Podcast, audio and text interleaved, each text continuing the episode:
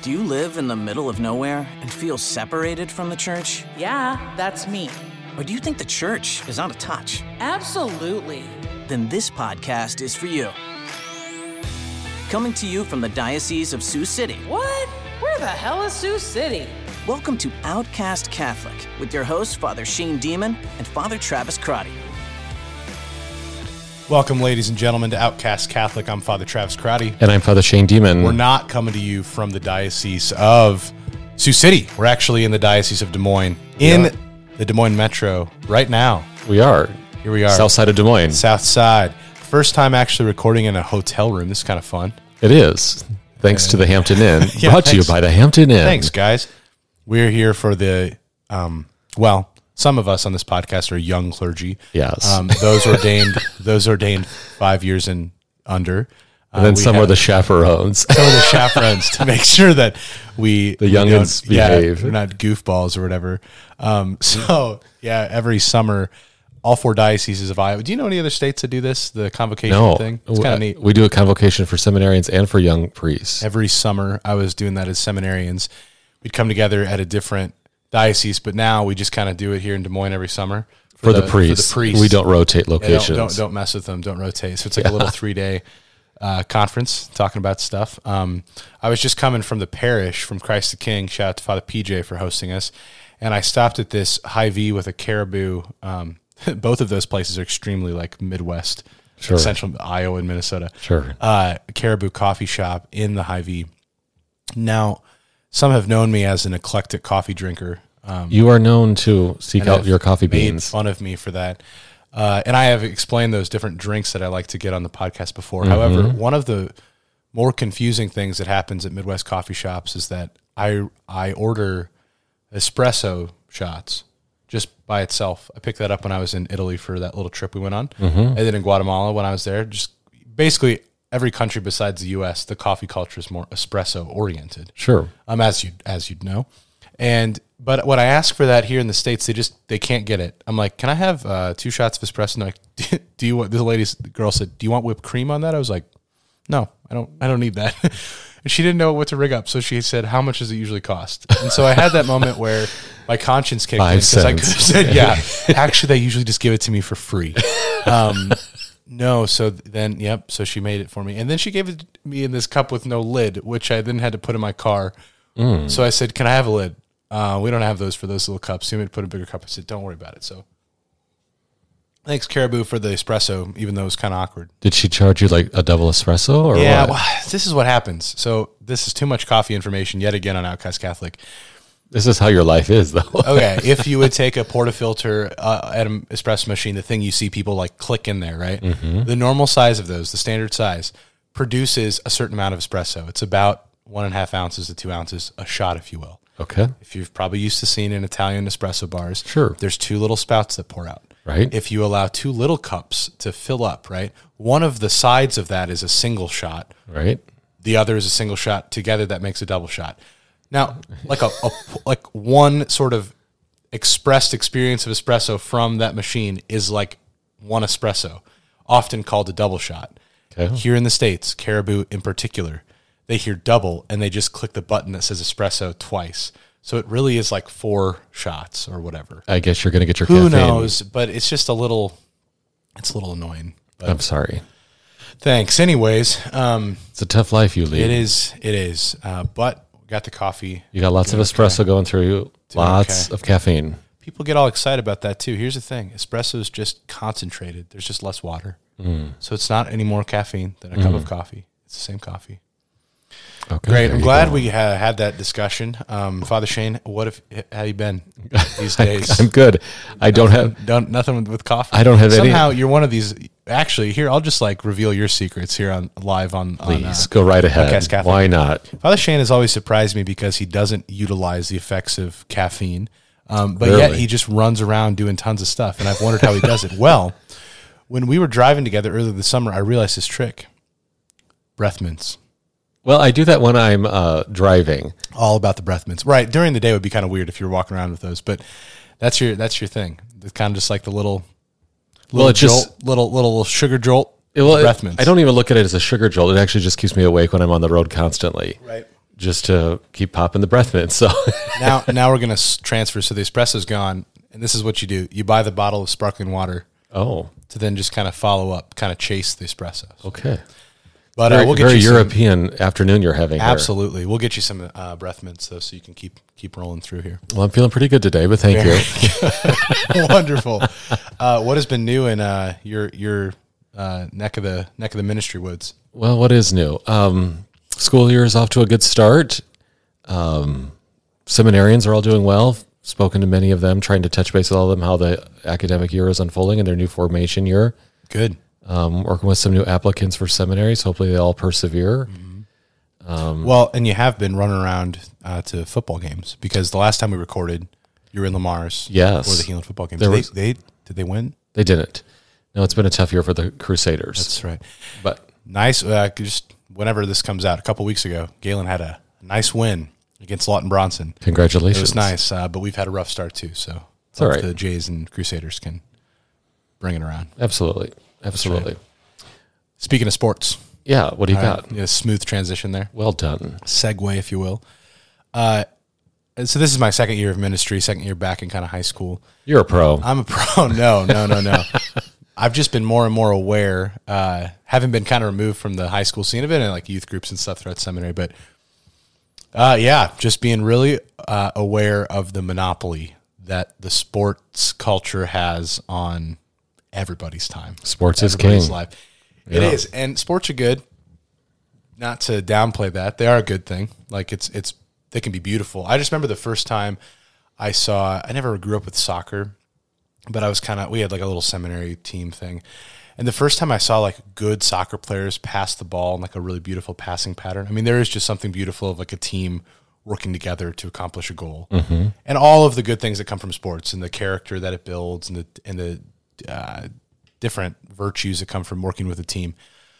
But man, like it it takes I mean families have children and then just a few years into their lives they start sports and they don't stop until they go to college and sometimes they keep playing. Yeah. And that just consumes like so much time, energy, resources, money, Yeah. life. Um and it takes people away from a lot of important things, family time, uh, church, a lot of things like that. Outdoor recreation, reading, Yeah. music, Yeah, because so much chilling Yeah, well, as a there's the, family. yeah, there's like the two sides of it. There's the family side of of the parents who just constantly go and take care of their children at these different events and are making sure that they're um, bringing the orange slices to the soccer games or whatever as little kids. Mm-hmm. Um, but then there's the side of the, the the children themselves, and I see it with high school students. You and I both with our ministries. I mean, they're involved sometimes from gosh, I think the girls for dance they they practice dance at like six thirty in the morning or something. we start at six at Heelan. Yeah, and then they go, yeah. and then if they then they're in school all day, and then if they're in a sport or another activity like speech or drama or something, and then if they have a job and then they go to a game that night, I mean, they're, And then press reset. like a 14, 15 hour, 16 hour day. yeah. Um, just keep going. So yeah, I just thought we could talk a little bit about the sports culture, point out some of the good things, but maybe try to sift through what are some ways we can break ourselves free from this. Um, I think monopoly that the sports environment culture has on our families and our our lives. Yeah. I mean, obviously, here in the Midwest, sports uh, plays a, an important role. I mean, like the Friday night game under the lights here in the Midwest. If you get down to the South into Texas, you know, it's perhaps even more prominent. Right. You don't see that like on the coast. I mean, there's not people in living in Manhattan who are like dominated by high school sporting events. But for, for small communities across the Midwest, that tends to be kind of a unifier of, of culture, bringing a lot of families together. It provides entertainment, you know, for older generations. Uh, there's kind of the thrill of the competition. There's almost a sense of patriotism of representing your hometown or your local school district. Yeah. And, and as you mentioned, as high school chaplains, we work with a lot of sports teams. You know, team football mass, preseason masses for various sports. Well, you kind of taught me and, and invited me to take up that praying in the like with the team right before the game. Yeah, and then get right in the locker game. rooms. Yep, a lot of coaches will invite us in, and there's a beauty to that, uh, creating a, a habit of prayer for all the activities of life. Um, but there's just a there's a really great beauty towards sports in general that are our really good coaches are are doing a lot more than just instilling you know athletic skills Yeah. they're instilling life lessons here teaching us how to to handle victories with humility, how to handle defeats with honor, um, how to persevere in the midst of um, adversity, um, how to build teamwork, how to listen to authority, uh, how, how to kind of take a long view to say, all right, the season is three months out. What, what's your conditioning look like? What's your weightlifting look like? How are you going to prepare to build up the team? What are your long range goals with this? So there's a lot of value to all of this. Yeah, and almost like over over all of that is just this idea of um, looking at something other than yourself, Right. Focusing on something other than yourself, Right. Looking at a, a team, looking at your school, looking at your community, and that like the needs get placed above your own kind of selfishness, which is really important in the Christian life. Right. It's really important in just hum- humanity. Absolutely. And and the sports themselves lend themselves to that, right? Like you can't be the pitcher without a catcher. Right. You can't throw the ball to first base without someone there to catch it, right? It, it, the fact that these are team sports, it just necessarily is ingrained that you have to collaborate with others and rely on others, and that you're not always going to be the star of the show. And all of that has a great value. But as you point out, uh, all of these um, teams and clubs and traveling experiences are starting at younger and younger ages, costing families thousands and thousands of dollars, giving up enormous amounts of time on the weekends or the evenings to practice and then travel. There's the hotel costs, there's the restaurant costs, there's the travel costs, plus equipment, uniform costs, entrance fees just to get on the team. And, you know, some of that is, you know, not even before you're at the postseason or like the playoffs or the all star level. Uh, this might just be regular season for a lot of youth uh, teams now, which is which is creating some burnout mentally for some kids. It's also creating some burnout just physically, where they're just like wearing out their muscles or their joints at a pretty young age. Concussions and stuff like that with football is Yeah. huge right now. Yeah. Yeah. Um, but you, you just you also see uh, just families I think feeling exhausted, um, where they've been on the road consistently for like six or seven weekends, perhaps even traveling out of state, and you just wonder, well, does that family have time just to recreate with each other? Do they have time to go visit grandma and grandpa? Do they obviously the elephant in the room? Do they have time to go to church, especially considering so many of these sports leagues have given up on the idea of a Sabbath? and that the tournaments continue on Sunday morning at 8 a.m. Um, and go late into the night on Saturday and Sunday. So you might have you might not have an opportunity to go find a mass in your hometown or where you're traveling. Um, so there's there's a enormous being an enormous amount of of good and fruit for family life being sacrificed right now, and this idea that you know sports is king is just really monopolizing people. And to be fair to our listeners, I think you and I, you know, we sympathize for so many parents we, we recognize that you know when your child's friends are all on this traveling team together you your friend your son or your daughter doesn't want to be left out. We also realize that there's pressure that families get. Like if you're not investing at a young age there won't be an opportunity to be part of the team perhaps in certain communities in high school because there's this fear or this threat that your child will be so far behind and underdeveloped. So I, th- I think we sympathize with a lot of the pressures that these families are under um, and yet I think some some deeper questions have to really be asked to say, okay, my child might not play in the NFL one day. My child might not be on the professional tour of tennis players and play at Wimbledon, right? Yeah. So how do we how do we you know enjoy the the fun of sports? How do we enjoy the the fun of, and fraternity of teamwork? How do we learn and, and be part of a community experience without having this just dominate our lives? Yeah. While you were saying that, Father Shane, I was thinking that there's in the theme of our podcast, feeling outcast. It feels like there's two ways that families in that situation feel are tugged by feeling outcast in two different directions. One, I think, like you just mentioned, if I don't allow my my child, a student, to to start at such a young age, they'll be behind their other mm-hmm. peers. So then I'm going to feel outcast from the kind of the culture of sports. Like, and if that if I'm not starting, I'm in second grade in like this flag football league, or four years old, or whatever, however young it gets, right out of the womb, then they're not going to be at their peak performance level when they're in high school, and that kind of they're not going to be the homecoming king. They're not going to be uh, the, the starting quarterback, the starting Or get the college scholarships. Exactly right. They're not going to play in college. They're not going to have this. But then there's the other outcast feeling that I think maybe isn't recognized as much. What was that experience that you wanted when you were starting your family?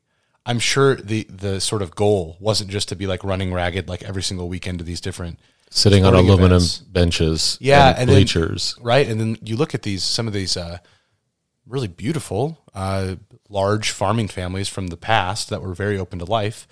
Well, it was beautiful. They they could sustain a big family like that because they spent most of their time together in their community, like on the farm in town. Um, so yeah, it makes sense that families would be afraid to have such a large family when they're they're already with only three three kids running all over the place, Right. like literally across state lines sometimes. Right. So feeling outcast by the culture of sports, but then also feeling outcast from maybe what you actually want deep down, like family time, time at mass, like the what the, the faith that we were we were growing up with. So there's that tension. And I was thinking about um, Saint Augustine talked about having sometimes two desires when you're torn in two different directions. Um, and there's a, a great uh, song, uh, Penny and Sparrow is this kind of folk duet of guys.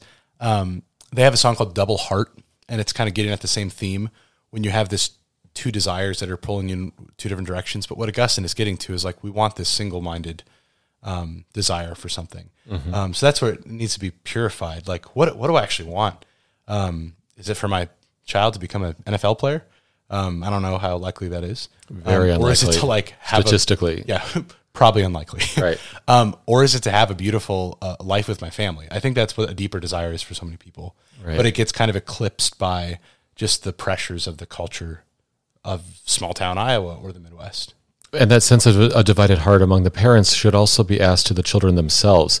I have had many, many high school students in my office at school telling me, you know, when I've asked them, well, you think you're going to continue playing, you know, sports in college? No, I am done. Or the ones who know? do start to play in college. Yeah. Oh, the amount of friends I've had are now young people where they start with high aspirations. And then, I mean, after just even a semester sometimes, just drop it because, like, this is impossible. Right. It's a full time job in Yeah. college. But I, I've just had some high school students just tell me very legitimately, I am burnt out. Mm. I have been doing this sport, you know, was perhaps six, 12 months a year since, you know, like fifth grade, just constantly. And it, it almost becomes a job in high school.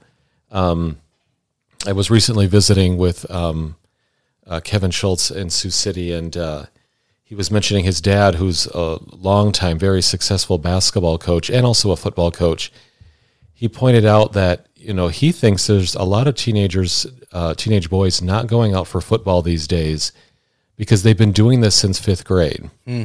Maybe since they were third graders. Um, and now I was just talking to families who they start this flag football stuff like sometimes when you're like five. right. Yeah. and i think some of the kids are just legitimately getting burnt out. Hmm. It'd be a little different when i started uh, i did some flag football in grade school but it wasn't much. And we didn't start with pads until the seventh grade. Yeah, wow. That's So I mean, you're like you're you're four years in to padded football, and now you're getting to varsity, Right. Which I think is a lot different on the body than if you're starting at a much younger age. Um, so we're to all of our listeners, we're not knocking sports. You know, I, I played high school football, ran high school track. We love sports. We see the the value of it. Certainly brings uh, you know a lot of small towns together, both for entertainment and healthy competition. But to all of our families who are just really feeling torn, if you're young adults and you've you've got children in this um, in these ages where you're considering sports, particularly if you're looking at traveling teams or you're caught up in the middle of that right now, just really invite you to do to bring this to prayer and to ask the Holy Spirit, what sort of activities does the Holy Spirit really want our families um, to be involved in, and to invite God to actually kind of govern that part of your life, how you recreate, how your kids get involved with activities. Is it building holiness? Is it building a sense of peace? Or is it just building anxiety because you're just run ragged? And certainly the Sabbath is being destroyed in some of these areas, but maybe even just the integrity of family life. yeah, to even have room for evening meals together. Yeah. The amount of students who talk about that just not being a part of their lives for Right. many years as their siblings have started sports and then they themselves got into it. Yeah. The other piece I was thinking of those who um, maybe don't have families yet, or your kids are all out of the house. When we see, in especially small town Northwest Iowa in our diocese, um, the potential that communities have to come together is beautiful, and it's seen in like the usually the annual town festival in the summertime, and things like this at at different sporting events, volleyball games, basketball games, football games, baseball games, softball, whatever. It's beautiful to see how the uh, how everybody comes together, but then I think that's what we all want to see at our parishes. Everybody wants that from their parish, an, an alive community that is able to gather around something mm-hmm. that's bigger than themselves, Right. and to celebrate that. But so often we don't see that at- in parish life, but we do see that just down the street. I remember Kingsley, Iowa, just south of me in Le Mars, when I was teaching Totus Tuus, a summer catechetical program. The parish was right next to the high school baseball field of the town, of the public baseball field. But because the church was right next to it, everybody had to park around the whole block for the baseball field. Mm-hmm. So the block was packed with cars and all the lights were on right next to the church. But of course, in the evening, the church's lights were off. Mm-hmm. And I just had this reflection. I thought about it often. These towns have an incredible potential to bring about community and Christian community at that. Mm-hmm. It's happening sometimes right next door to the church. What if this parish could be become the locus and the place for this community, um, like it once was in the past, or even better than it ever has been? I think just to realize that when we have that desire and we hear it at, maybe out of complaining that well nothing's happened in this church everybody's leaving okay our town has the capacity for that and what attracts people to come together at the football game the same thing the same thing inside of us could be kind of set on fire to come together in our parish community um, in our christian community Yeah, well to build said. up That's something better than just a football game build up the kingdom of god Yeah. that would be that'd be incredible And the Holy Spirit governs the church, right? And the Holy Spirit, you know, when we surrender, can govern all of our lives, individual lives and family lives. And there's no reason why the vitality and the vibrancy of these parishes coming together and setting communities on fire can't be what it once was. In fact, as you say, can even be beyond what it's ever been throughout our rural communities. good Very Well, possible. keep playing sports, keep praying for how to be guided by the Holy Spirit, and uh, see you next time.